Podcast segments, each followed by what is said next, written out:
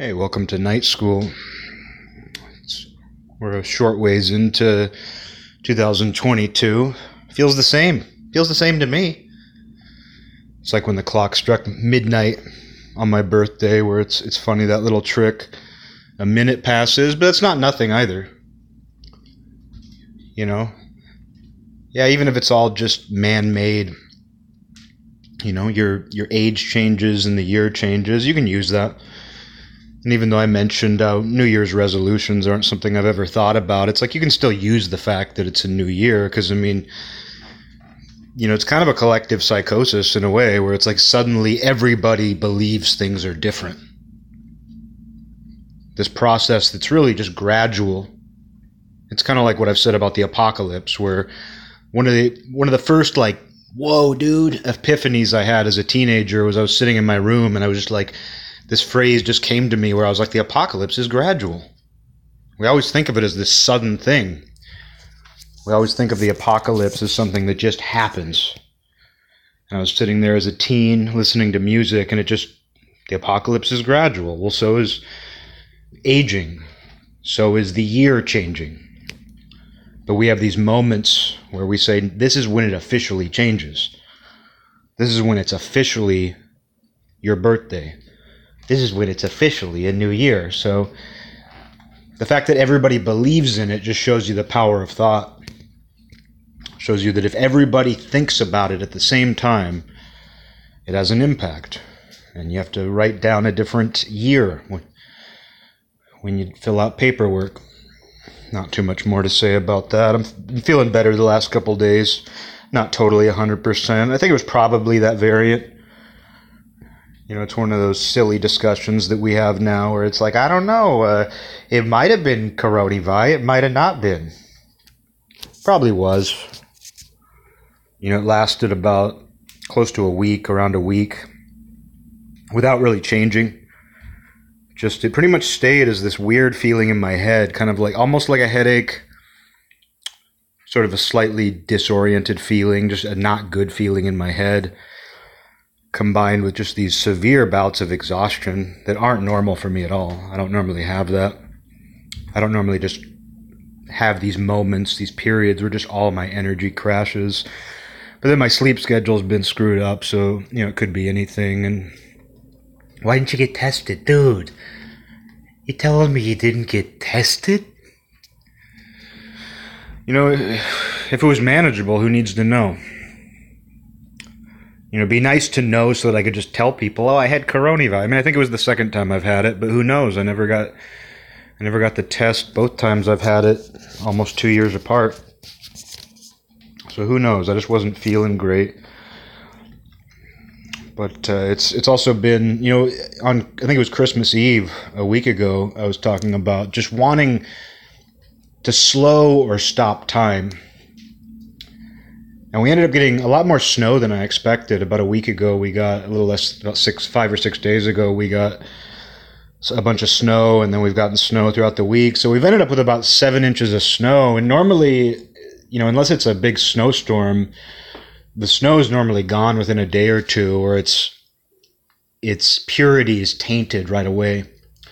But it's also been the coldest it's ever been in my lifetime in Washington State for this long where it doesn't really get above the lower 20s on most days of this week. It's been in the teens. I mean, I think today's one of the coldest days I ever remember. It's in the teens right now. It's just, you know, I know there are other parts of the country where that's common, but here, unheard of for it to be in the teens. And even though I was sick, I made it a point to get out for walks, which, you know, I was very conscious of. I, I'm not a scarf guy you can believe that. I'm not much of a scarf guy. But I wore a scarf just to be a little safe, just to give my, my face a little more warmth. And I was like, oh, I hope this, you know, here I may or may not have the variant. The variant. And I'm going for walks during the coldest week of my life. But sometimes you just got to get out and, you know, I feel like if I don't get out for walks in the snow, I'm not taking proper advantage of it. And there's just something about that, how quiet it is, how that air feels, and the fact that the snow has just stayed and it's been you know, complemented by this ice on everything too, because of how cold it is. It's also icy, and the snow is well preserved.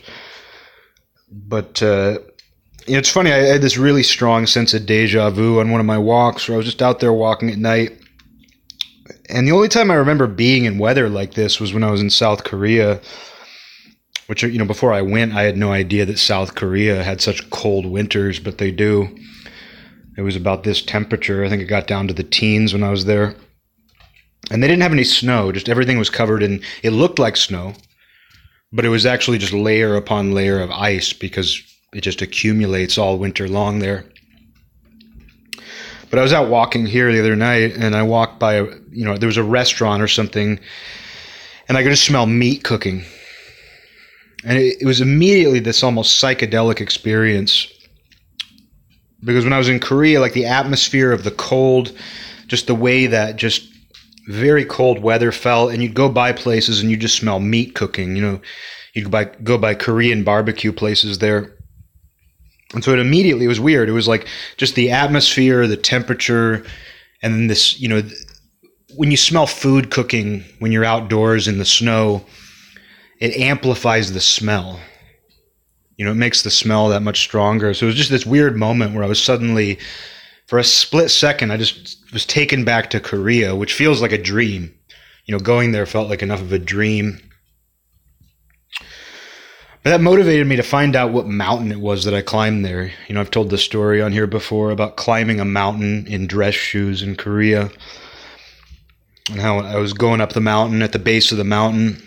This old man was coming down, and he had probably climbed the mountain every day his entire life he had that sort of vibe about him, like the old man of the mountain. And he didn't speak any English because where I was staying in Anyang, people didn't speak English. It's not like Seoul where people are a little more, they have a little more, uh, I don't know, you know, you, as you'd expect from a big city, they speak more English. But so this guy, he just started laughing and gesturing at my feet you know, he was obviously telling me, like, you're not going to be able to climb this mountain in dress shoes. In Korean, he was telling me, you're not going to be able to climb this mountain in dress shoes, kid. American. But I just laughed. I just chuckled and kept walking because I was like, I'll take up that challenge. And, you know, it wasn't like it was that dangerous and it wasn't like a huge mountain. You could climb it, I think, in, I think it's like a two and a half hour climb to the peak. So it's not like I climbed Mount Everest or something, but it, it was an official mountain and it was the entire mountain too. It's just rock covered in ice, very rocky. And you know, it wasn't too dangerous or anything. There are parts where like you're going up a very steep area, and you look to your right, and it is a pretty significant drop off, especially when you're walking on icy rock. And there was a part, of course, where, of course, where you had to do this side rappel, where they had a chain bolted at sort of a slightly upward angle to this rock face. And to get up, you had to like pull on the chain and lean back and then put your feet flat against the wall and basically do a side rappel. So, I mean, stuff like that, you know, I can understand why wearing dress shoes, which had no tread on the bottom, they were completely smooth on the bottom, but hey, I'm proud of that. It felt right. It felt right to climb a mountain in Korea in dress shoes but I never knew the name of the mountain. You know, because after all, I was in Korea, and most things there are written in Korean lettering, in Korean characters, and then even words that use English letters. You know, they're often in they are often Korean words, except for the word chicken. You know, aside from you know, aside from well-known brands, like for example, there were a million Dunkin' Donuts. There was a Dunkin' Donuts on, on every corner. There were 7 Elevens, there were Starbucks, McDonald's, tons of Outback steakhouses for some reason. There was a market, an outdoor market in Seoul that I went to, and there were actually two Outback steakhouses on the same block, on the same side of the street, on the same block. There was one on one corner and then down on, at the end of the same block, there was an Outback Steakhouse on the other corner, but they were small. They weren't the size of the Outback Steakhouses we have here.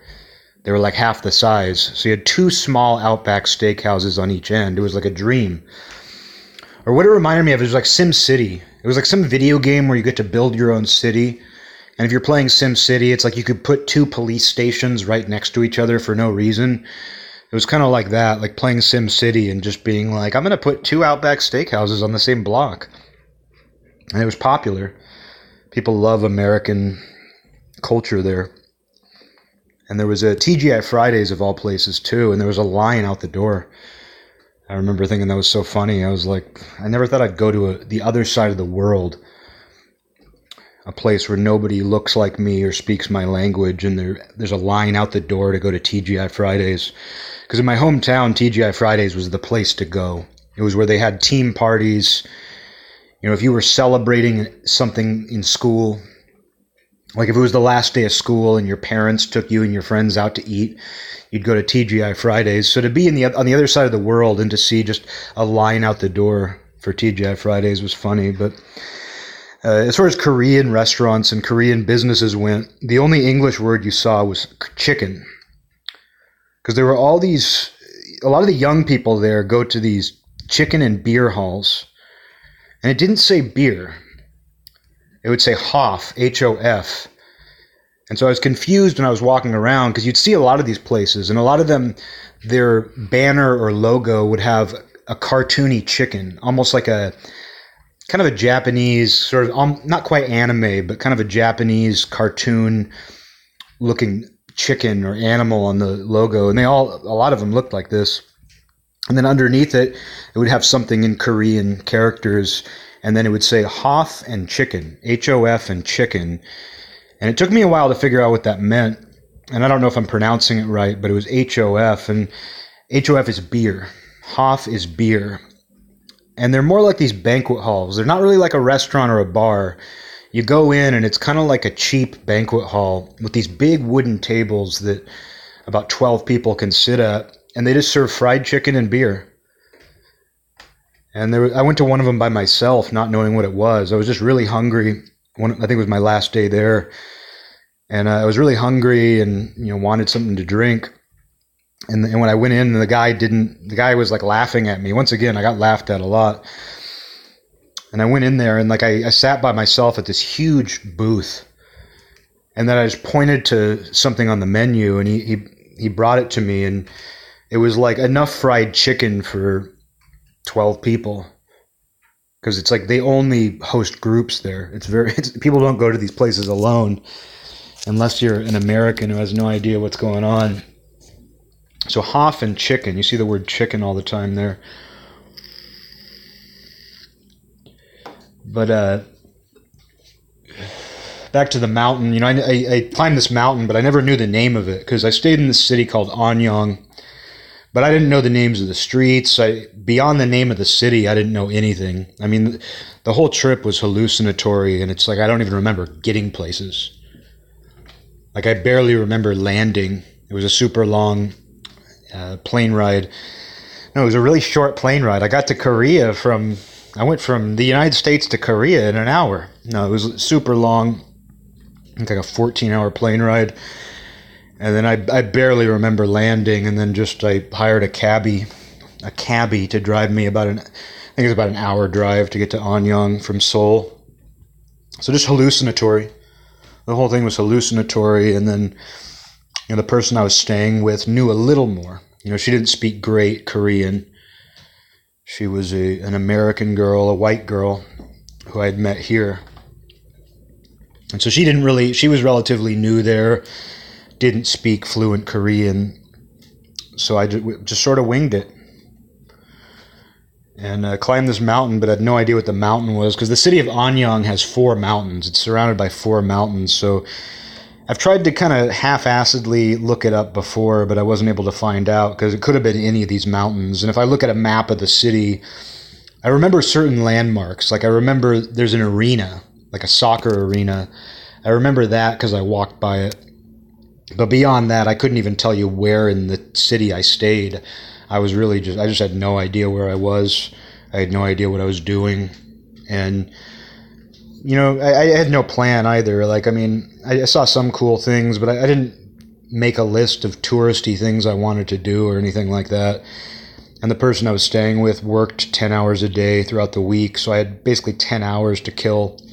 So I just wander around, just wander around and look at things. And I saw some cool stuff, but also just mundane stuff was interesting to me. Because I mean, I can entertain myself in the town I live in, just walking through neighborhoods, just walking by strip malls. So even that was interesting to me in Korea. So I didn't really need to have tourist activities to do.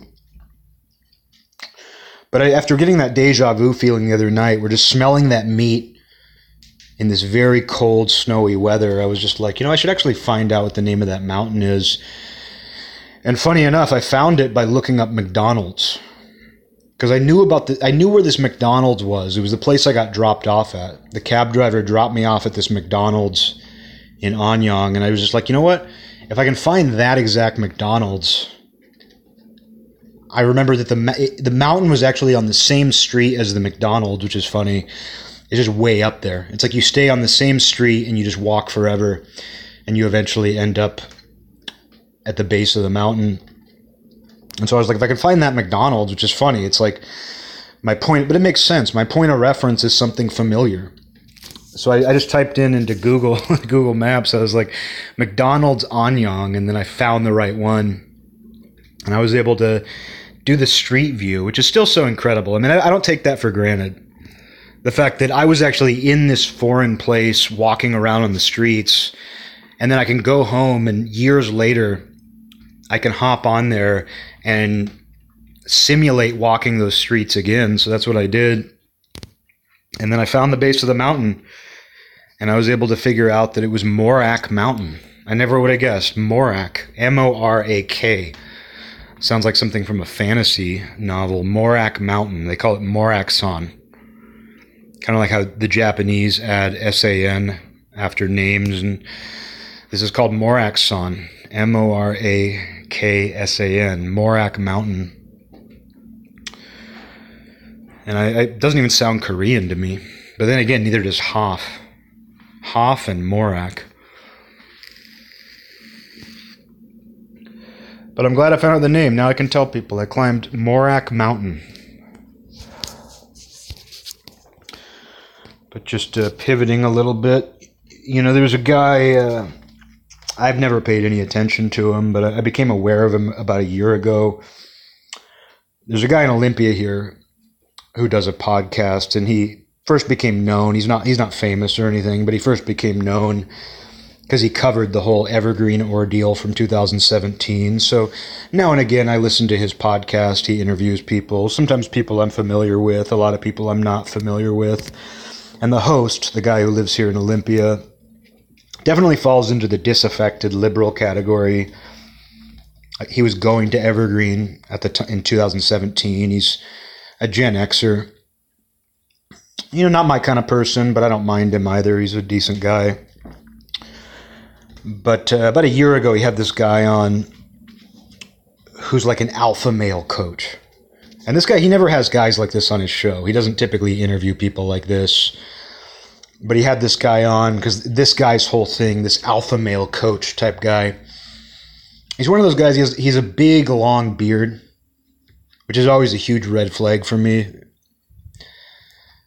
And uh, just when that whole beard thing became big, yeah, men grow beards naturally. Men have always had beards. Some very cool people have long beards. But when growing a big, long beard became cool in the last decade, I just always see it as a red flag. And so this guy was on, just something about him, uh, you know, something about him rubbed me the wrong way. I couldn't tell you what it was. Maybe the fact that he's an alpha male coach. He's very, he's very, he's part of this masculinity industry. And I didn't really think much of it though. I was just like, he's just some guy selling something, pushing something. Because his whole platform was like, I used to be a Democrat. I used to be a Democrat. Now I'm teaching people how to be alpha males. Now I'm, now I'm teaching men how to get in touch with their masculinity, which you don't really need somebody somebody to teach you that.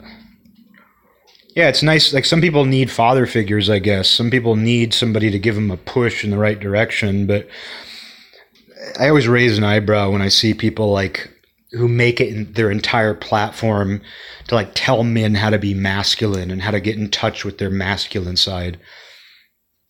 As much as I do love macho stuff, it's always just been. I mean, I think where I come from on that because sometimes I worry that that's how I come across to certain people because I mean, at this point, even just talking about being a man or talking about men, you know, is a we're it's a strange we're in a strange time for even doing that. But the way I see that is like where I come from on that is just I'll, I push back on people who try to tell men how to be themselves. I don't believe in telling men how to operate or how to be. My only problem is the people out there, and there are many of them these days, who are trying to tell men what they are and how to do that. Because for me, like, I, you know, nobody ever like coached me. Even my dad, my uncles, my grandpa, my even my football coaches never really talked about like what it is to be a man and what makes a man. Like my dad's not the kind of guy who really, you know, works on things. He's not. He's he's a man. You know, he's not a he's not some geek or anything. But he, he's not like a guy who works on cars. You know, he likes to fish. He likes boat going out on going out on boats and things like that. He played football in high school. He was in a fraternity in college, and then he got really into smoking weed and growing weed. And uh, and he's a conservative minded guy overall. But it's like he never told me like, son, Son, this is what it is to be a man. He never told me any of that. But I, I naturally, my entire life, I've gravitated towards certain things.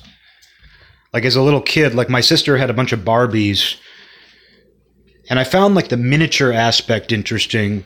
But I, I would always grab the Ken doll, and the only thing I ever remember doing with them was I drew glasses and I think facial hair on one of her Ken dolls but I never had an interest in the Barbies. It just didn't make any sense.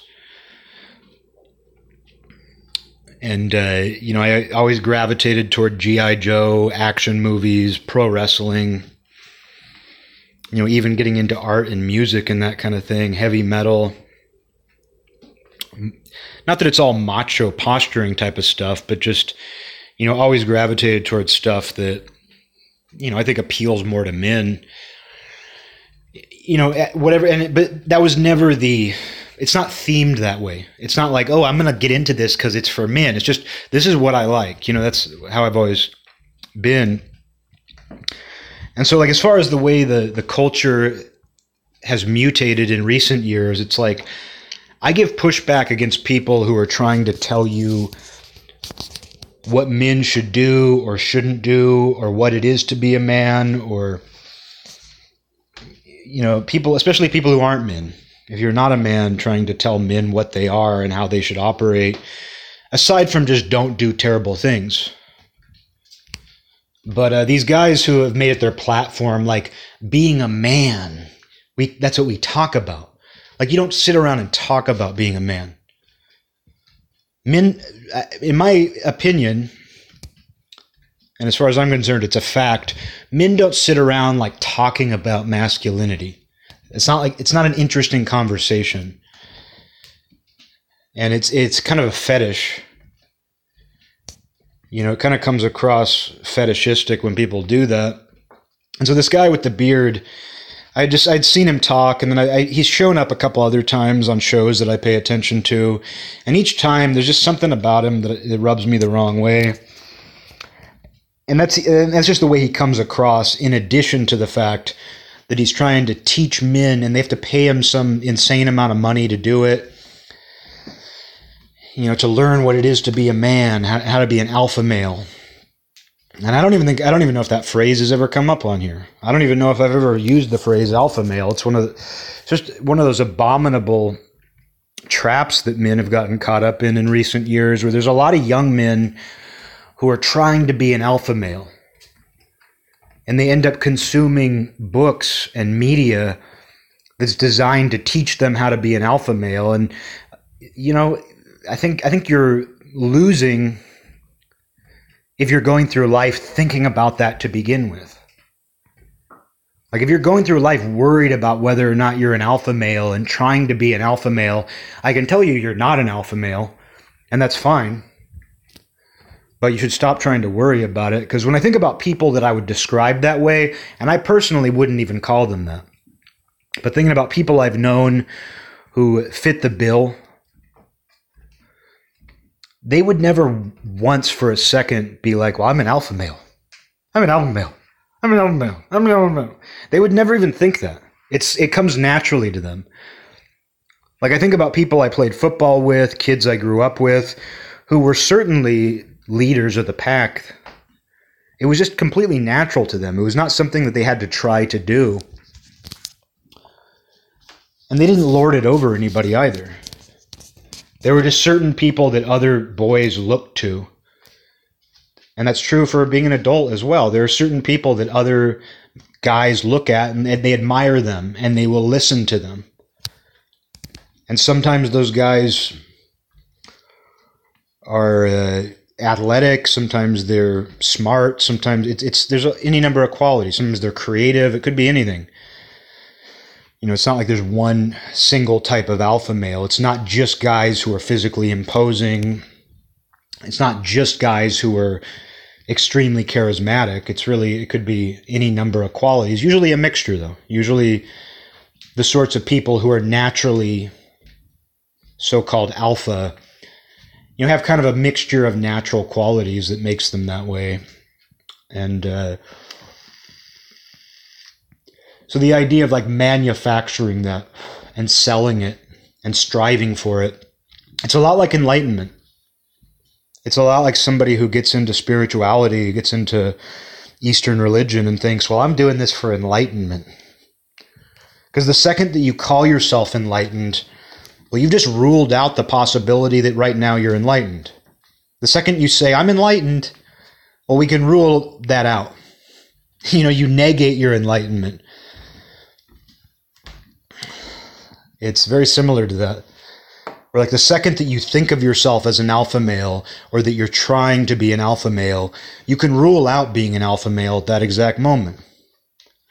And you should rule it out anyway. You should just think about doing what's natural to you.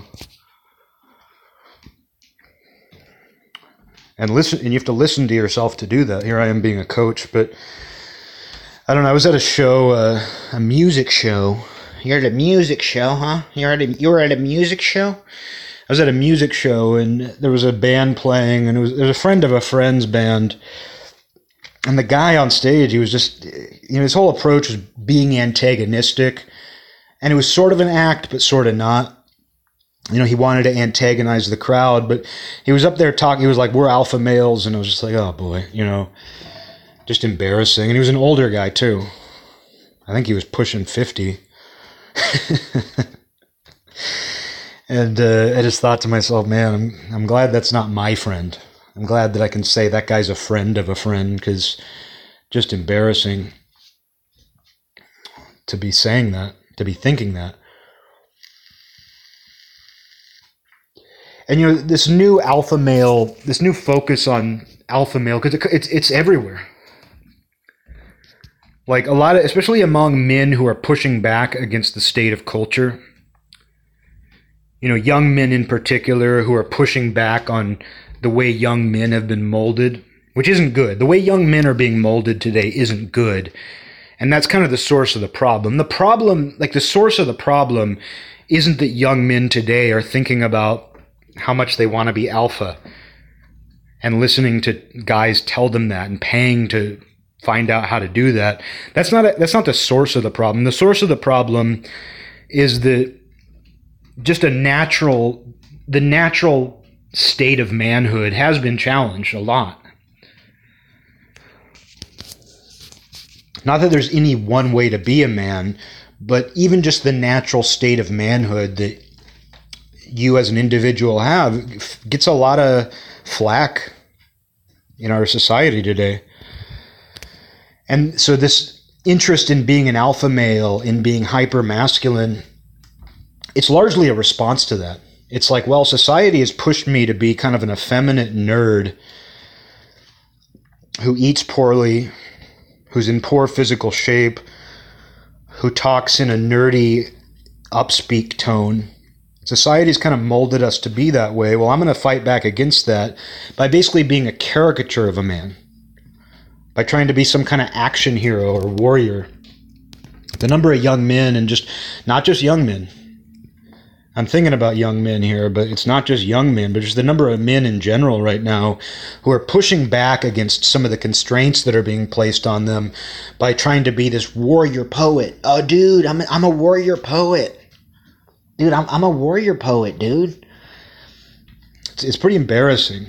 It's extremely embarrassing. Especially because these guys aren't even, usually, these aren't even guys who have ever proven themselves. These aren't guys who have proven themselves to be tough, and they're trying to communicate that to everybody else. It's like what my old uh, roommate Pablo, the Puerto Rican guy, told me. And he was a nerdy guy. He was a nerdy, he was in school to create video games. He was at, he was going to Nintendo's college because most people don't know this, but in Redmond, Washington, Nintendo has its own little college to train people to make video games. He was going there, but he was also a graffiti artist too, and he was a Puerto Rican guy from Florida. So he knew all kinds of guys. He knew gangsters. He knew Puerto Rican gangsters in Florida. And just when he told me, he was like, you know, and I was pretty young, and he just told me, he's like, you know, Eric, he's like, always worry about the wannabes. Like, you don't have to, a guy who's actually tough or gangster you know, you don't have to worry about him. He has nothing to prove. So unless you really mess with him, you're not going to have to worry about the guy who's actually serious. He's like the guys you have to worry about are the wannabes because they're trying to prove something. And that plays into this because what we see is these guys who are wannabes. It's like they want to be this warrior poet, alpha male. But they've never actually done anything aside from, you know, they might look that way, they might consume literature and ideas that promote that. But it's not like these guys, many of these guys have been to war. Some of them weren't even athletes growing up. A lot of these guys are nerds who are overcompensating. And it's just sad to see. You know, it's just sad to see them so preoccupied with that. And it's kind of like the next step after the pickup artist trend which I'm mostly unfamiliar with. And I think there are even some guys who were involved with that who are now involved with this, which is unsurprising. But I, I saw the TV show, The Pickup Artist, which I think was largely uh, scripted. I think it was just like all reality shows. I think it came out that the guys who were getting trained to be pickup artists were actors but still, it was that idea. And from, from what I understand, and I have very little knowledge of this, but I've heard a few things here and there, is that there was this really intense online pickup culture where, once again, you had these guys like teaching people how to impress women. But I think the difference with the pickup artist thing is while it, it promoted, I think it promoted like fashion, like here's what you have to, like when I watch the show, and again, the show is probably not a realistic portrayal of what actually went on in the pickup artist quote unquote culture. But I remember one time, like the main guy who had written books about it, the reason why he was hosting the show, his name was Mystery. Mystery. But the reason Mystery was ho- hosting the show is because I think he had gotten some level of fame on the internet coaching men how to be pickup artists, how to get women, and he had written a book and he called it The Game. But on the show, there was one time where he was like giving guys fashion tips, and he was like, "When you go out to a club, uh, when you go out to a club, just wear a pair of goggles on the top of your head." and he's like, "Because girls are going to come up to you and they're going to be like, "What's up with the goggles?" And that's a conversation starter. It's like, oh, just wear goggles on your head, man. It's like basically, was, and this is before steampunk. This is before steampunk but basically like look like a steampunk character when you go to a nightclub and girls are just going to come up to you and be like what's up with the goggles that's that's your in dude but from what i understand they didn't really talk that much about fitness they probably talked about it a little bit because obviously being fit plays into having confidence it makes you more attractive most of the time. But I don't think they were like teaching guys to be bodybuilders. I don't think they were teaching guys to be these physically imposing monsters or anything. But as that's kind of evolved into this alpha male coaching, you see where a lot of the guys, you know, they're trying to look big and imposing. And, you know, I love fitness. You know, being muscular, being in good shape is a good thing, and it does give you confidence. It feels good to do that. It's good for you to do that. But you can see where guys like they really want to have a shape. They really want to have that shape. And so a lot of emphasis is it's very superficial. Like this idea of looking physically imposing, you know, reading this literature, following these basically salesmen who are selling this idea, who are selling these tips and tricks on how to be an alpha male. It's basically a continuation from the pickup artist thing, but it's become even more hyper masculine. It's become even more of a caricature. And I think that's, like I was saying, largely in response to this sort of feminization and emasculation, which is taking place. That is taking place. But that's not the right response to it. The right response to it isn't to become just a caricature of a big jock that you never were earlier in life, or to try to be more rugged than you are. Because then these guys, they end up pooling together. And this guy that I'm talking about with the big beard, he has he apparently has this group and you have to pay some extreme amount of money like a hundred dollars a month which is like it's like your electric bill. You have to pay $100 a month to be part of this group. And you get advice and you get to be part of this network of other guys. And uh, from what I understand, this guy who runs it, he was making something like $70,000 a month doing that. $70,000 a month based on just this alone. This isn't counting the other stuff he sells because he also sells brunches. You know you're an alpha male if you if you're selling brunch tickets. He sells like four hundred dollar. I'm not even kidding. Four hundred dollar tickets to attend a brunch with him. And if you pay more than that, you can have breakfast with him too. And then there's one where if you pay like two thousand five hundred dollars, I guess you just get to hang out with him all day. I'm not even kidding. There's there's this there's tiers where the more you pay, like the more you get to like hang out with this guy. You probably get to have dinner with him. That's probably what it is. It's like, oh, if you pay $400, you get to attend this brunch. If you pay $700, you get to have breakfast before that. If you pay 2500 you get to sleep in his bed, which actually plays into what I'm going to talk about, which is it came out in the last week that this guy has he's a you know a degenerate and a pervert. He uh I guess just a couple years ago he was or a few years ago, he was really into cuckolding. You know, I was talking about, I used that word in that two hour episode about sex and pornography and Puritanism.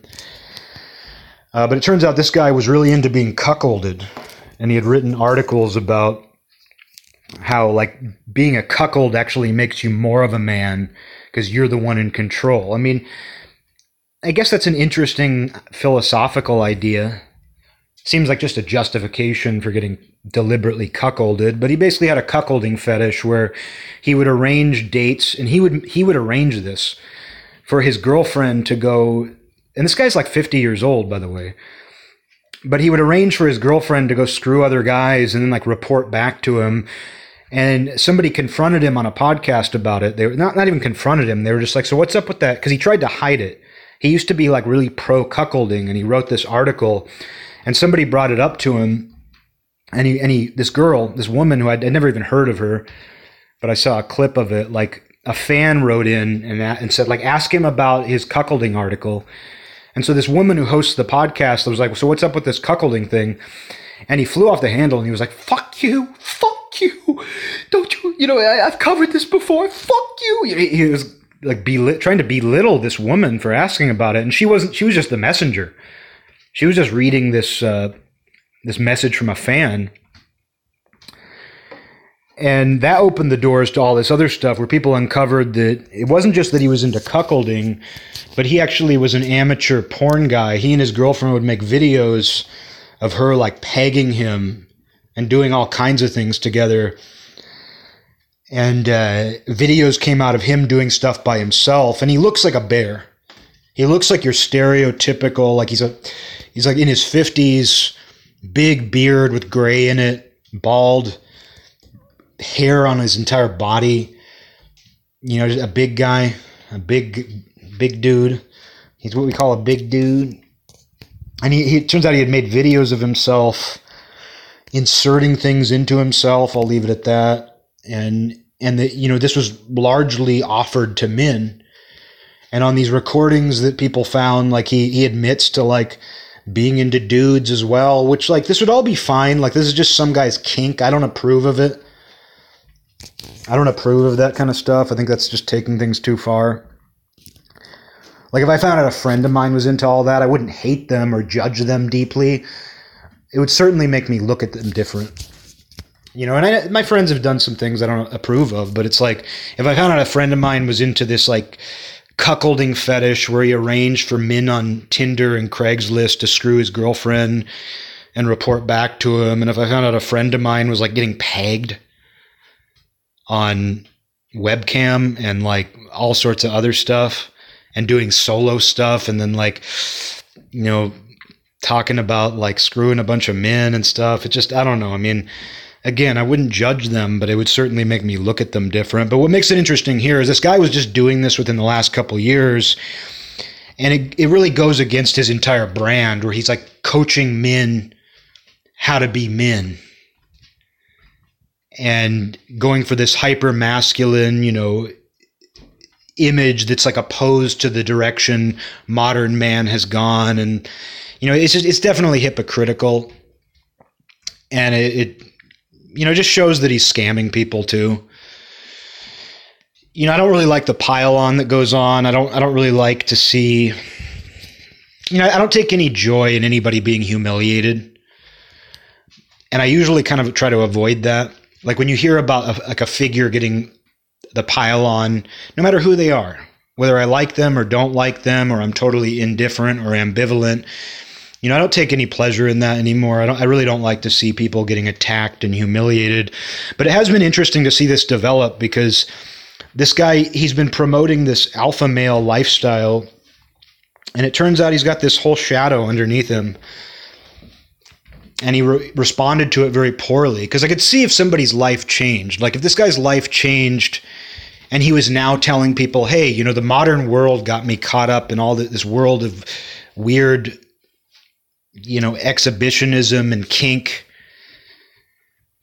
And here's how I got out of it. But no, he basically hid that from the world and it was it was relatively recent. I think that stuff was going on when he had already taken on this character and you see that with that group of guys in general, because there is something kind of homoerotic about it. And once again, I mean, if, if people are into that, if that's the point, well, then that's fine. But it seems like those guys, they don't want to admit that that's an element to it. And I'm not one of these people who points out homoeroticism. Like, there's, there's people out there who, like, every time they see something that's hyper masculine, they try to tear it down by being like, well, it's kind of homoerotic. You know, I'm not, I'm not somebody who tries to do that. But in this case, it's like these guys are they're like forming this brotherhood and they're paying all this money to give each other tips and tricks and like they're in this like insular circle where they just talk about being masculine and what it is to be a man all the time. And then it turns out this guy who's leading this big group of men he's indulging in all of that. And like, well, I don't like to see anybody get attacked and humiliated. I mean, I think sometimes the truth just comes out. And so I'm paying a little bit of attention to it, trying not to pay too much of attention to it, but I just find it fascinating. Especially because this guy, he's kind of tried to. His whole shtick is that he's like a former Democrat who's now right wing because he's opposed to, you know, the endless list of things that are going on on the left that have pushed people away but you can tell he's definitely he, he invented a shtick. He's a snake oil salesman. And in response, I've, I've seen people say, oh, look, the right wing is doing its own cancel culture. And, you know, maybe they are. Maybe that's what's going on. I'm, I got enough skin in the game. But I think part of it, too, is just calling somebody out for being a fraud. But uh, that hyper masculine thing, well, and this week, too, a guy who's part of this guy's group, like a guy who's a member, a paying member of the bearded man's group, committed a mass shooting. So it's been a really bad week for this guy. We're a member of his group who's another 50 year old man. What's up with all these 50 year old men? But this guy who was a member of that guy's group, a guy who like tried to write some book about masculinity and uh, has been sell, trying trying to sell himself as something similar, shot up a bunch of people in Colorado, and it's it's weird that that happened when it did because you know talking about Columbine recently has made me think like, why are there so many mass shootings in suburban Denver? There have been so many well-known mass shootings in the suburbs around Denver. You have Columbine. You have you've had multiple shootings in Aurora, not just the Joker kid, not just that psycho who shot up the movie theater in Aurora, but there was another Aurora shooting I think earlier this year. There were there've been like three mass shootings. I think two of them, I think ten people got killed in a suburban Denver town earlier this year, and then somebody attempted another one, and then now there's this one which took place somewhere around there. I think it was the next town over from Littleton, where Columbine is. And it goes back even further. There's been a lot of there's been a bunch of shootings in suburban Denver, which makes me wonder like what is it about that area? It's a very liberal area. You know, marijuana got legalized. The first state to legalize marijuana in the US was Colorado. I've known a bunch of people from Colorado because it's it's not worlds away. I mean, it's some it's several states over, but Colorado type people enjoy Washington. They're both outdoorsy places. Um, so I've known a number of people from Colorado. They tend to have grown up in very progressive environments. You know, so it's just interesting that that's such a, a mass shooting capital, really. I mean, I wonder, is there any other place? Is there any other metropolitan area where that many mass shootings have happened, not counting gang violence, not counting the shootings that go on in places like Chicago. I'm talking about just straight up mass shootings where somebody just goes out with the idea of just killing a bunch of people with a gun. But it, it, you know, some information came out about the guy who did this mass shooting, and in addition to being part of the the bearded man's group, this guy has been trying to capitalize on this whole hyper masculinity trend. And I saw pictures and I learned a little bit about him. He's another example of a guy who's who's kind of gotten sucked into this right wing persona, this sort of pseudo right wing. Like it doesn't even seem like there are any real politics to it. It kind of seems like it's just a response to where culture is headed, which I understand. I understand that. But just taking it in the wrong direction and this guy, you see him and you know immediately what type of guy he is. The shooter, once again, a big beard. But not just that, he had the haircut that all the guys had over the years, over the last, you know, decade, last six, seven years. That haircut where all the guy, all the young guys for a while were getting that haircut where they shave the sides of their head and either like slick back and grow the hair, the, the top out a little bit longer, and then slick it back or do like this pseudo pompadour he had that haircut with a, and that always went with the long beard. And he was, I think he was a tattoo artist, so he had all these tattoos. He was just a stereotype. Where he had the, the sides of his head shaved with a swoop haircut, with a big, big old beard, bunch of tattoos, connections to tattoo parlors. He shot up a tattoo parlor. He's the type of guy who, like five or six years ago, would have been talking to you about craft beer. You know, he just a caricature of a human caricature of a man, a modern man. And so when I saw that guy, I just kind of rolled my eyes because I was like, of course he looks like that. Of course, some like 50 year old mass shooter in 2021 would be that kind of guy. And he'd be ultra concerned with presenting himself as an alpha male. And I can tell you, if you're not just a, if you're not comfortable with your place as a man by the time you're 50 years old, I don't know that you ever I don't know that you're ever going to reach that peak. if you're still worried about presenting yourself as the ultimate alpha male and consuming literature and lectures and paying money to be coached into being an alpha male when you're 50 years old, something has gone horribly wrong. And uh, you know, it's just it's it's a symptom though. It's not the cause of anything. And it's not the result of traditional manhood. This isn't toxic masculinity. This is this hyper masculinity that's in response to the just the state of men today. But it's it's it's a good example of like why that conversation needs to change. It's a good example of why that framework needs to change because there is this genre of men, this category of men that will go in this direction. And most of them aren't going to be violent. Most of them aren't going to be mass shooters. Some of them, turns out, have a secret cuckold, you know, bisexual, uh,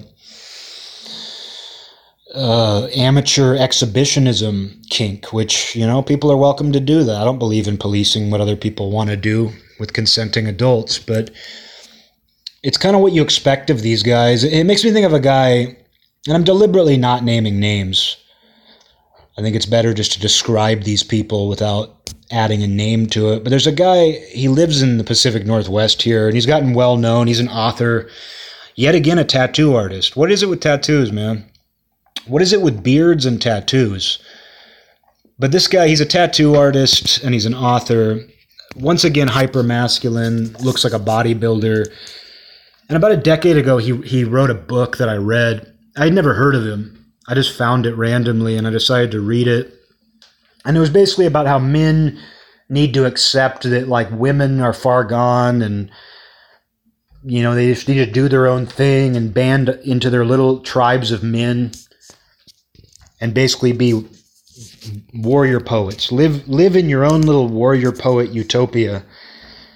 And he made some good points in the book but i didn't agree i, I disagreed with him on a lot you know, I found myself disagreeing with him on a lot because I can do that. I can read somebody's book and disagree with them and agree with them on some things. You know, but uh, I found out he was gay afterward. He's openly gay. and I laughed about that because I was like, of course, of course you want men to just get away from women and break off into their own little manly tribes of, of warrior poets. That's perfect for you, man. you're openly gay. You know, you of course you want men to get away from women and just hang out with each other. So, and this guy, I think he's connected to all this stuff. He's been promoting many of the same ideas. And it's it's like it's not like there's nothing of value to what these guys are doing, but it's just it's taken to such a pathological degree, and it does come across like overcompensation. It does come across like they're overcompensating, overcorrecting Because my take on all this stuff is just know what comes natural to you. Come to an understanding as to what comes natural to you and reject people who try to tell you to be something else. That's all you have to do. And maybe there's a time and a place to speak up, but it doesn't really require. I mean, if you're paying somebody for this stuff, I mean, I think that's a part of it too. If you're paying somebody for this stuff, because the examples are all over the place and if you do need information or guidance, there's plenty of free information or guidance. All you have to do is think about somebody you admire. Like, do you not admire people unless you're paying them? It's like you're no better than somebody who's paying for therapy. If you're paying a man to coach you how to be an alpha male, those same types of guys would, would tell you not to go to therapy or they would say therapy's for wimps. And then they're paying somebody to teach them how to be a man. It's like you're paying a therapist. You're you're at that point paying a therapist and lying to yourself about what you're doing. And you know, I, I know I get on an anti-therapy kick on here. I don't like the I don't like the pop therapy that has taken over our culture. I don't like the tone of it. I don't like the way that it's brought up continually in our culture today. And I make cheap shots. You know, I make cheap shots about it because I have to just to keep myself sane. Because it's become such an overwhelming part of our culture. And it's it is so popular. And people it's a religion to people. You know this therapy industry big therapy everything's big big therapy. You know it really it's become so dominant that i feel the need to push back on it. And i have experience working in that industry for i think close to seven years or something like that. I was in that industry a business that was dependent on it. And so I, I feel like i have some insider knowledge into the sort of logic that goes into it. And it is a religion to people. But like you know I, I, do have to say like being completely honest it's like i'm not opposed to people going to therapy and i think there's a reason why we have trained professionals who offer counseling and therapy and maybe even life coaching if you want to go there but counseling and therapy. I mean i would never say to get rid of those. I think those people serve a function and we should have people who are professionally trained to do that and they do help people. They absolutely help people.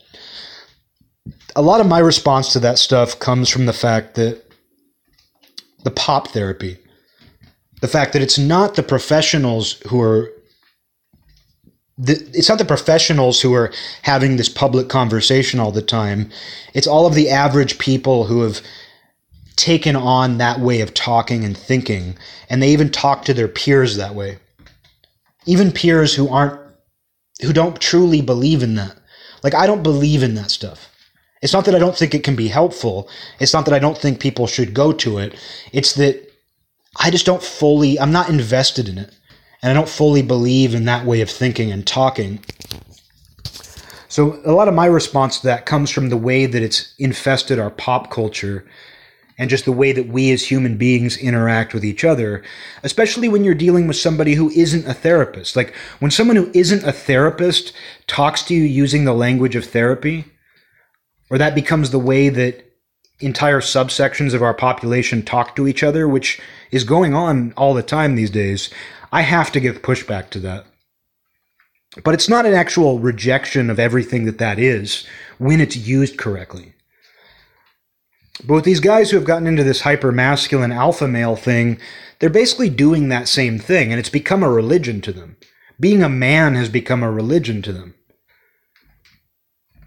You don't, you won't find that in scripture. you know, you won't when you're reading scripture, it won't go on and on about what it is to be masculine or what it is to be a man. It'll talk about men and women. Certain qualities, certain guidelines are prescribed to men versus women.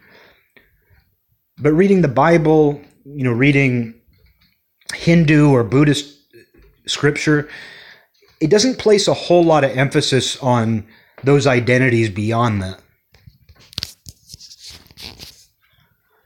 You know, it's not trying to, it, it's not a religion. There's no religion of masculinity. Even though these things favor masculinity, even though Christian Christianity favors men in certain ways. I don't want to go too far with that idea because I think people have kind of taken that for granted. Even though traditional Buddhism does the same. You know, I did that episode a little while back about how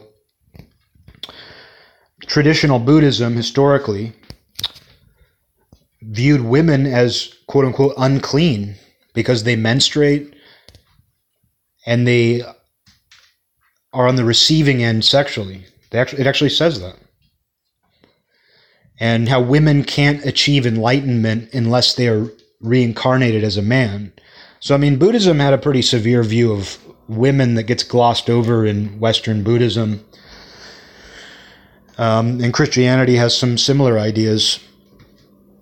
But there's still not a cult of masculinity. There's still, the preoccupation isn't with your material form as a man. And so seeing these new kind of cults develop, and that's kind of what they're like, seeing these new cults develop surrounding being the ultimate alpha male, being hyper masculine, you're just completely caught up in the material. And some of these guys, they'll, they'll wax like pseudo spiritual, but it still it puts too much emphasis on the the material once again. And that's one of the aspects of it that turns me off.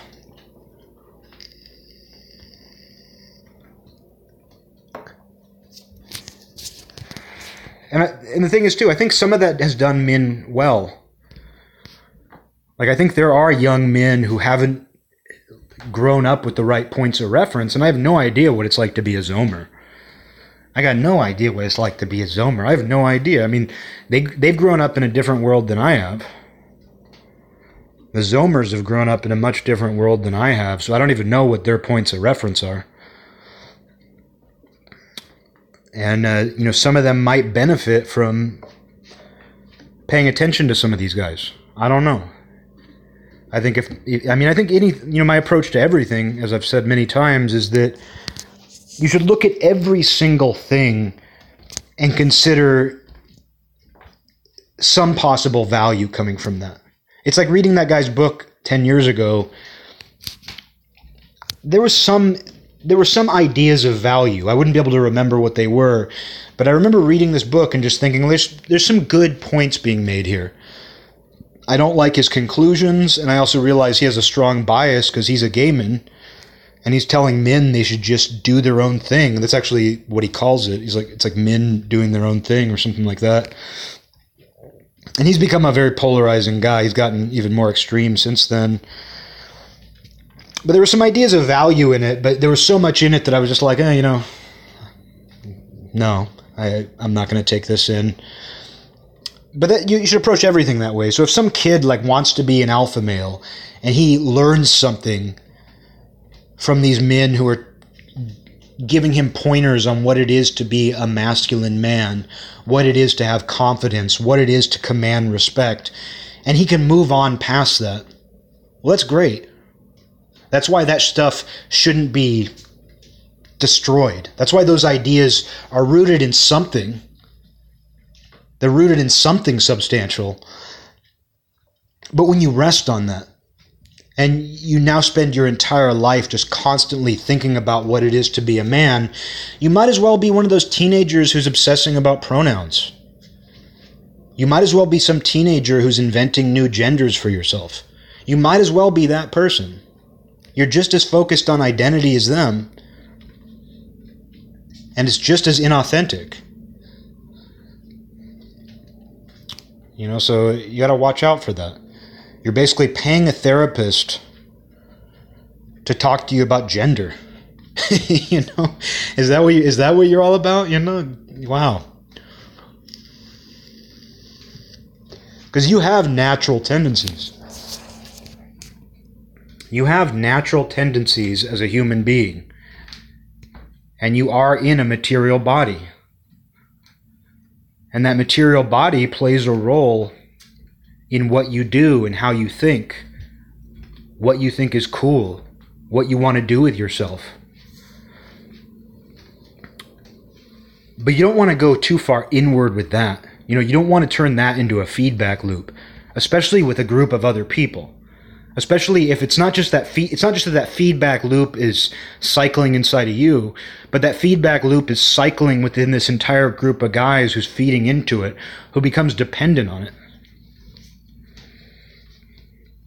And what do you even say about a group of guys who are all striving to be the alpha male? Because what makes an actual alpha male an alpha male is that he's typically the only one. He's the leader. And just to get away from commenting on those guys, it's funny how we naturally accept that. Like people naturally accept that one guy is sort of the man. And not necessarily at the expense of everyone else. But uh, we kind of accept, like, you know, in pretty much every social circle that I grew up in, there was always one guy who was kind of considered the man. Not that everybody else wasn't a man too, but everyone just sort of understood that there was one guy who was, you know, had a little bit more influence, had a little bit more power, maybe. Not because of any one quality. Again, it's a, a sort of mixture of qualities. And it's funny, like back when I used to read football forums online, I noticed uh, football. I noticed football fans when they were talking about their team, they used to make a joke like for example if, if people were talking about the patriots when tom brady was the quarterback some patriots fan would be like well tom brady can fuck my girlfriend. Tom brady can totally screw my girlfriend.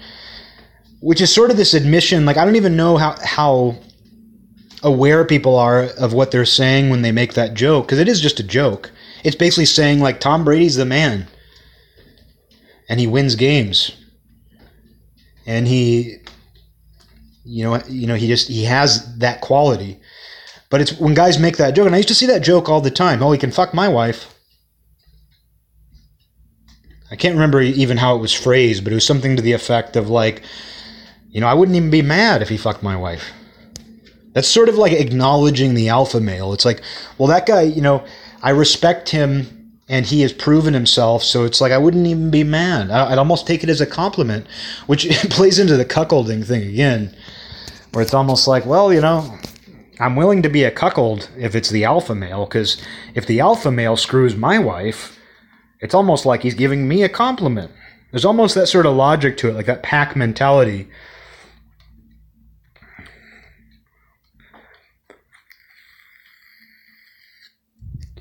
I, I just always notice that. I always notice like how guys go there, and it's not just with football. They'll say it about other people they admire. It's often celebrities. It's often well-known people. They don't usually say that about their friends. It's usually somebody where it's it's not it's not a realistic scenario, but it's like almost saying like Tom Brady. Because I used to see people say it about Tom Brady. It was kind of a a uh, an established joke that guys would make. And it's like, yeah, Tom Brady, he's a handsome guy who's the best quarterback of all time. He's confident. He wins games. There's almost like something built into men, and it comes out in the form of humor to where these fans are like, well, you know what? Tom Brady can screw my wife. I feel like there is something deeper to that. Maybe I'm reading into it a little bit much, but it's almost like there is something deeper there where we acknowledge when somebody is the alpha male.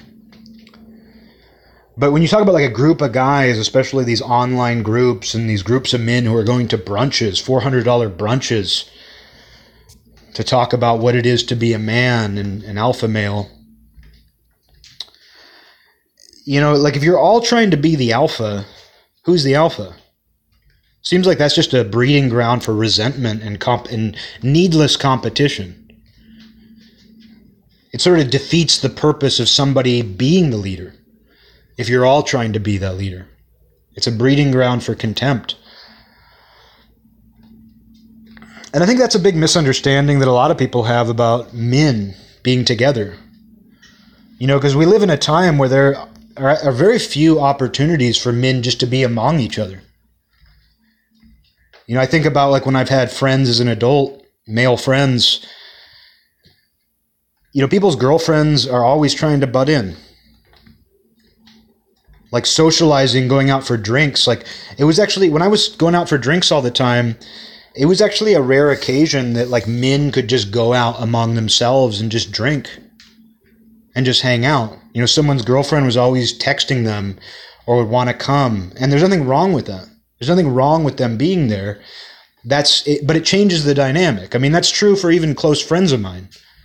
Like even some of my closest friends, if they have a girlfriend or if I have a girlfriend and we hang out, like it's going to be a much different dynamic. Like our humor is going to be different. And the things we joke about are going to be different. And I find that it's harder and harder to have that. It's harder and harder to find situations where men can just get together and be men. And it's not like they sit around. It's not like we sit around and just talk about what it is to be a man. Like you think about societies of men, like clubs, like men's clubs it's not like those guys got together. It's not like like groups of men hundred years ago got together in their little secret societies, or not even a secret society, but just a men's club, a fraternal order. That's what it is. It's not like fraternal orders got together and they were like, "Well, we're going to talk about what it is to be a men." So how are you becoming more? How are you exploring your masculinity? It's not like men get together and talk about that. That's weird. It really is. It's weird but they know they're all men and they can talk as men and they can be natural. You can be natural in that situation. And you don't have to worry about anybody thinking about, you don't have to accommodate anybody else. And I mean, I think that's the importance of men having their own time and place to talk to each other and be around each other without women being involved. In addition to when a woman's there, you know, if she's if if if people are single and there's like a single woman there, a new competition develops. And that's something that comes up like as a tangent, but you know, it's an aspect of uh, co-ed workplaces that you don't hear talked about that much because we we hear a lot about how at co-ed workplaces there's sexual harassment, there are affairs, there's men flirting with women. You know, there's this new component of sex and romance when men and women work together. But the other side of that is that the interaction between men is substantially different. And I have to imagine the interactions between women too are substantially different when you're in a co ed environment. Like I've experienced that myself. Like working in a co ed office where there are a bunch of younger women and some younger men, I wasn't competing for anything. I'm just, I'm there to work and get along with people. But I remember there was a guy there who I could just feel that he was competing. I could feel that he was very well aware of the fact that there were young women there, and as a result, he viewed all of the other men as competition, and it made things extremely awkward. Because it's not why we're there, man. And so that's the whole other dynamic of co-ed workplaces. It, it just it doesn't just revolve around men and women and the various issues that go along with that of men and women being in the same small space together it's also that it substantially impacts the way people of the same sex, gender, whatever it's called, whatever they're calling it now, it substantially impacts the way men interact with each other, the way women interact with each other. And, uh, you know, and it's not an argument against co ed workplaces, it's not an argument against women in the, the workforce. It's just a fact that it changes the dynamic substantially.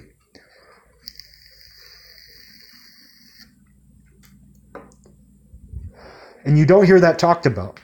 You only hear that talked about in the context of men interacting with women or women interacting with men.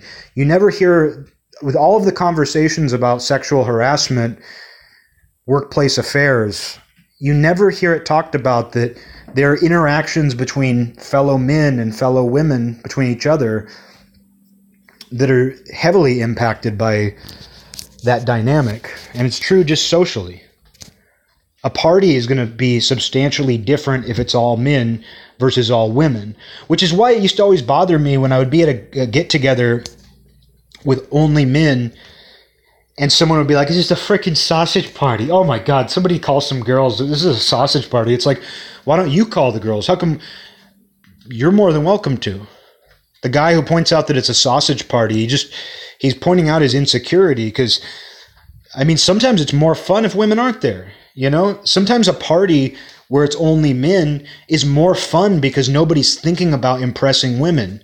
Or if their girlfriend is there, nobody's worried about whether she's having a good time. Sometimes men just getting together and being themselves is fun. And if you're sitting there worried about, like, where are the women? Oh my God, this is a sausage party. Oh my God, people might think we're gay if we're just hanging out as men. You're the one with the problem. You're the one thinking about everybody's dicks, you know. You're the one with the dickies on the mind. You're the one who's insecure.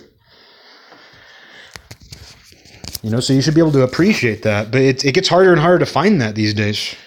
It gets harder and harder to find that. You know, men's fraternal orders are a thing of the past. And you can't recreate that because some people try to. And I think that's what these alpha male coaches are trying to do when they create these networks, when they create these groups you have to pay to be a part of. They're trying to manufacture that at best. Like some of them are just trying to make money, but at best, they're trying to kind of manufacture the men's clubs and fraternal orders of old. But the reality is, those are a thing of the past. Not that something like that can't exist today, but you can't go about it that way. They have to develop naturally.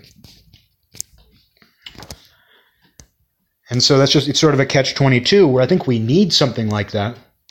But you can't just manufacture it, you can't force it. and it can't revolve around like even if the club is men only the content of the club can't revolve around masculine identity it can't revolve around trying to be an alpha male the whole idea is that if it's a men's only group well you've already done what you need to do as far as that goes you don't just sit around talking about how you're all men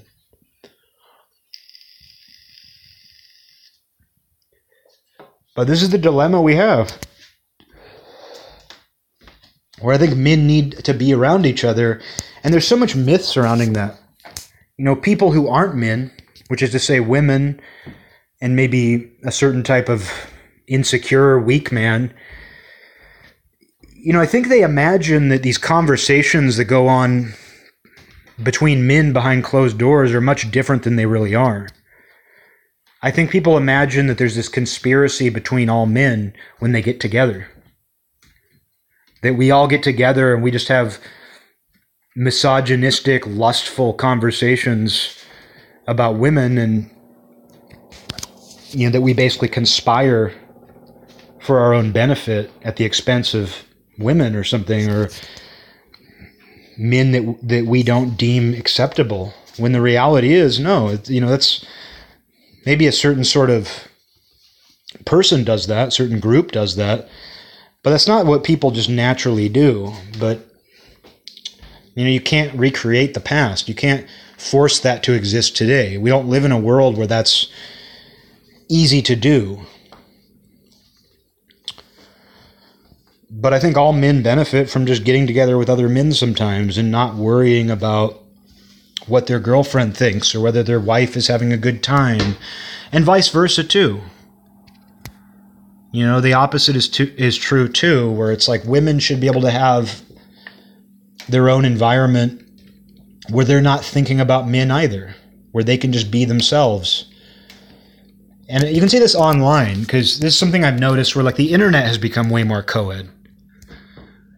It used to be where you could go to forums and I mean the internet was largely male in many places where you'd go to a forum and uh, it would be mostly men. And there would be the the woman who would be the exception but that would change the dynamic too. I talked about that maybe earlier this year about this forum i was on as a teenager and how there are actually quite a few women and how i've noticed with just when i was on forums as a, as a teenager i noticed that women were often kind of they took on this sort of like den mother role on the internet. And they were often, you know, given a lot of attention and they were kind of treated as confidants. And how, like, I had this weird, not, it wasn't an online girlfriend, but it was sort of an online romance with a older woman who had a kid. And then it turned out she was doing that with a bunch of men. And it was just, it was very strange and eye opening. Um, but uh, it, it, that's a good example, though, where like she was like the cool girl she was the cool girl who hung out on the internet with men, and she was beautiful. She's dead now. Uh, she passed away a few years ago, I found out, of natural causes, but I don't know exactly what. But uh, it changed the dynamic that she was involved. Like men who were otherwise just kind of socializing online, just talking to each other online, were now competing for her attention and it, it, changed things. But the internet it used to be easier just to be on the internet around other men. And then we we exist in a time now where it's like social media is co-ed. Like there's no aspect of social media unless you curate your involvement very specifically and it would require a lot of effort and diligence. But unless you curate your where you go and how you interact on the internet, everything's very co-ed now. And, you know, I think some of these guys creating their own fake fraternal orders and their own little groups, I think some of this is in response to that, where it's like, well, we need our own place. Because I think something gets lost when men and women are around each other all the time, whether it's in the flesh or whether it's in the digital world. But there doesn't seem to be a, a really clear solution to it at this point without being over the top and without overcompensating or without role playing. Because what I noticed with some of these alpha male types, these these wannabe alpha male types, is they they're trying to create that. But you also among those guys, they're also trying to sell something to each other. They're they're posturing and they're role playing. So again, it's not natural.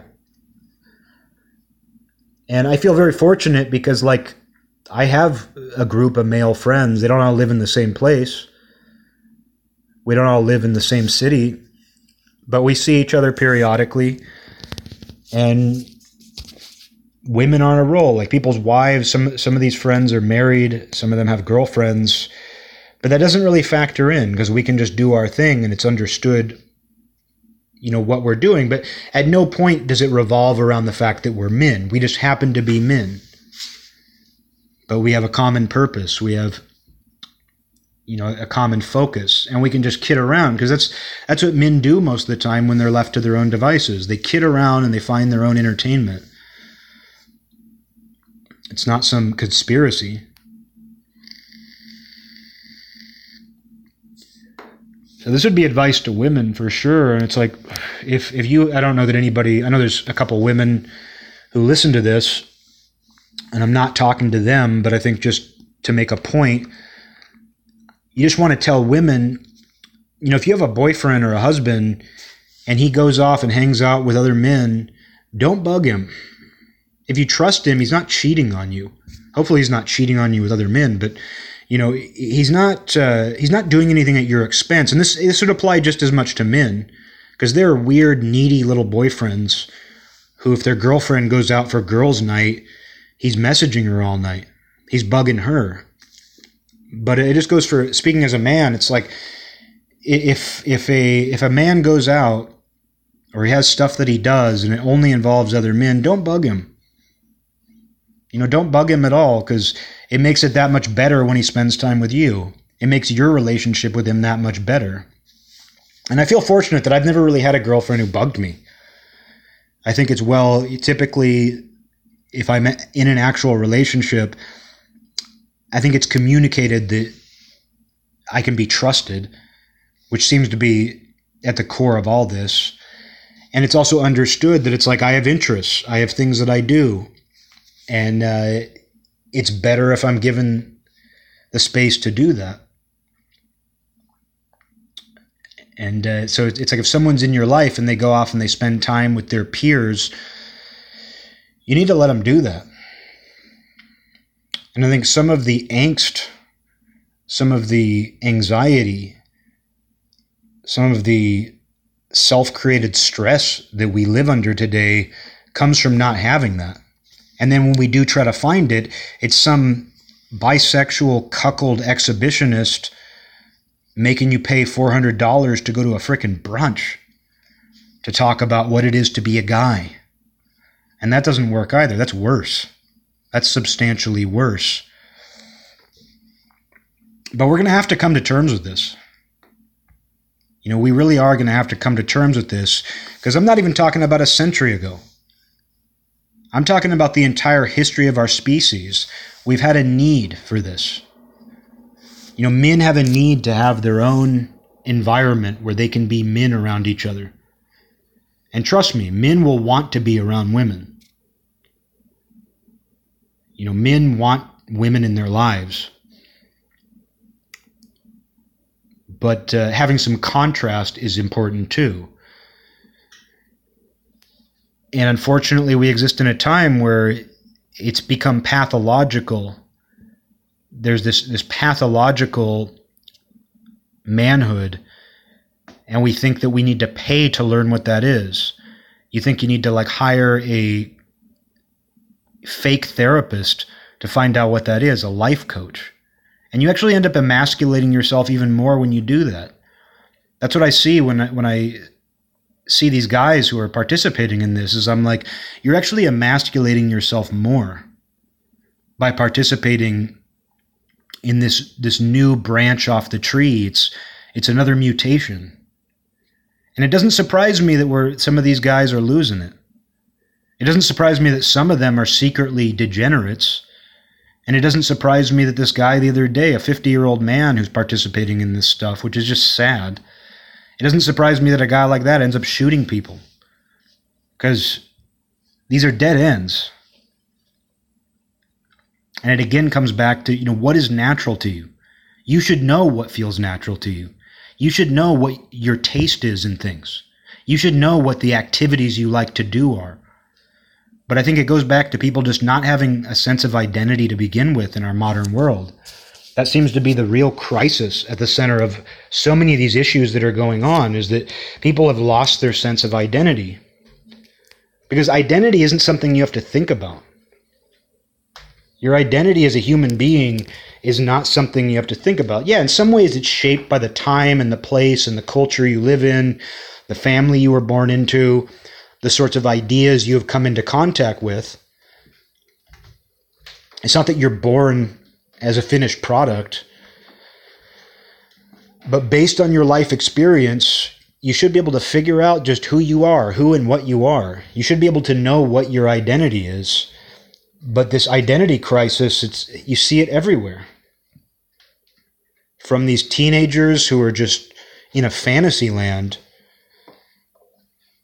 where they're like coming up with these new names for their gender. They're coming out with these very bizarre pronouns that are almost impronounceable.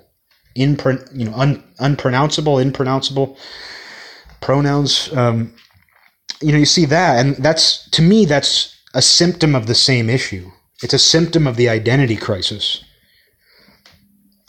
These women who are pretending to be black, wiggers, punks. You know, yeah, there's a certain there's a time and a place for self-expression and subculture, but we can see where like people they're just they're trying to decorate themselves. They're trying to define themselves, and they will go to any length to do that. They're desperate for it. And then these men, these young men, and it turns out older men too, who are like, we're going to start a brotherhood. We're going to start a brotherhood. And we're going to get together and we're going to have brunch. And you're going to pay $400 to sit down and have a brunch with your fellow men to talk about what it is to be a man and this guy with a beard, who's a secretly a cuckold bisexual exhibitionist, he's going to teach us everything. It's like something's wrong, man. And you're going to leave that brunch and try to tell people what a man you are? Twisted. That's twisted. And it's not going to make us better. Find out who you are. And don't let anybody else tell you who you are. Do that first.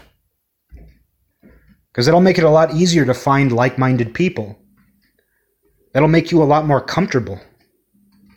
And if you are a, a, if if you find out that you are a, a bisexual cuckold exhibitionist, well, at least now you know. At least now you know that that's what you are, and you can you can find like-minded people because turns out there are more of you if that's what you're into. But I can't speak for that. But uh, you know, I just I, it's it's twisted, and this desperation that people have. That's what it is. It's a desperation. It's a desperation to define yourself because you don't know because you're not listening to yourself. And you have to strip yourself down to do that. You know, you have to forget about all your hobbies and interests. You have to forget about what other people are telling you. And that's been my experience. You know, it's been on my own spiritual road. I've gone through these periods of completely and, and even before I got into, you know, my current disciplines and all that, my current practices, I think about like rejecting who you think you are. I think that's an important part of it. Not even rejecting, but rebelling. You know, I've gone through phases of that in my life where, like, if I find myself getting too far out there, I rebel against that by kind of snapping back to this more normal and generic version of myself. And when I find myself feeling too generic and normal, I snap back and I start going far out there again. And that has actually helped me kind of figure out who I am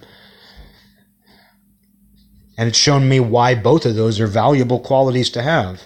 It's good to be weird. It's not good to be weird all the time. It's good to be normal.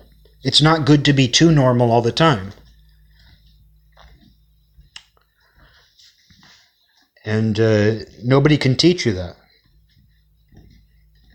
You know, you just have to listen to yourself. You have to figure out what is natural to you.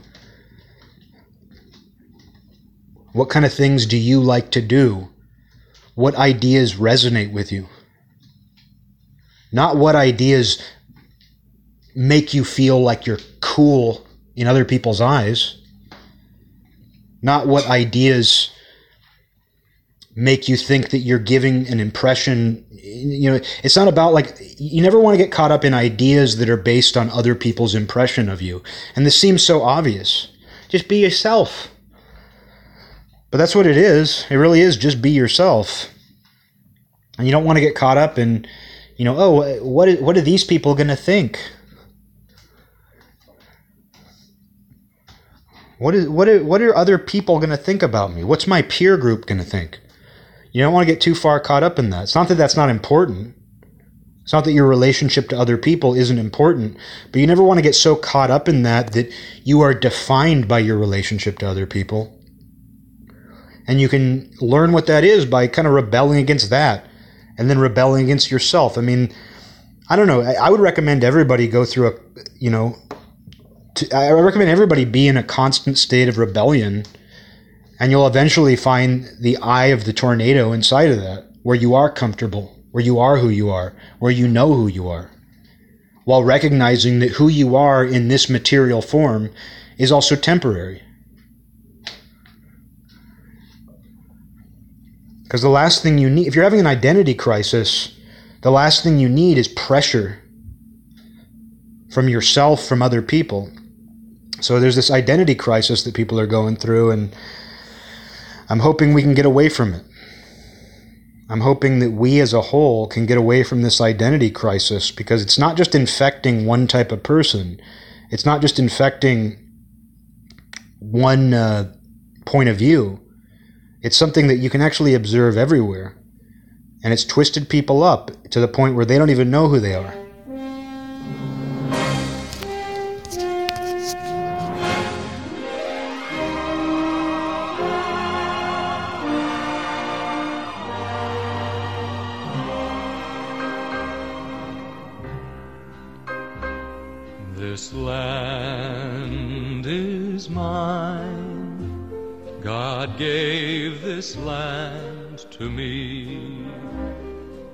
Brave, this golden land to me. And when the morning sun reveals her hills and plains, I see a land where children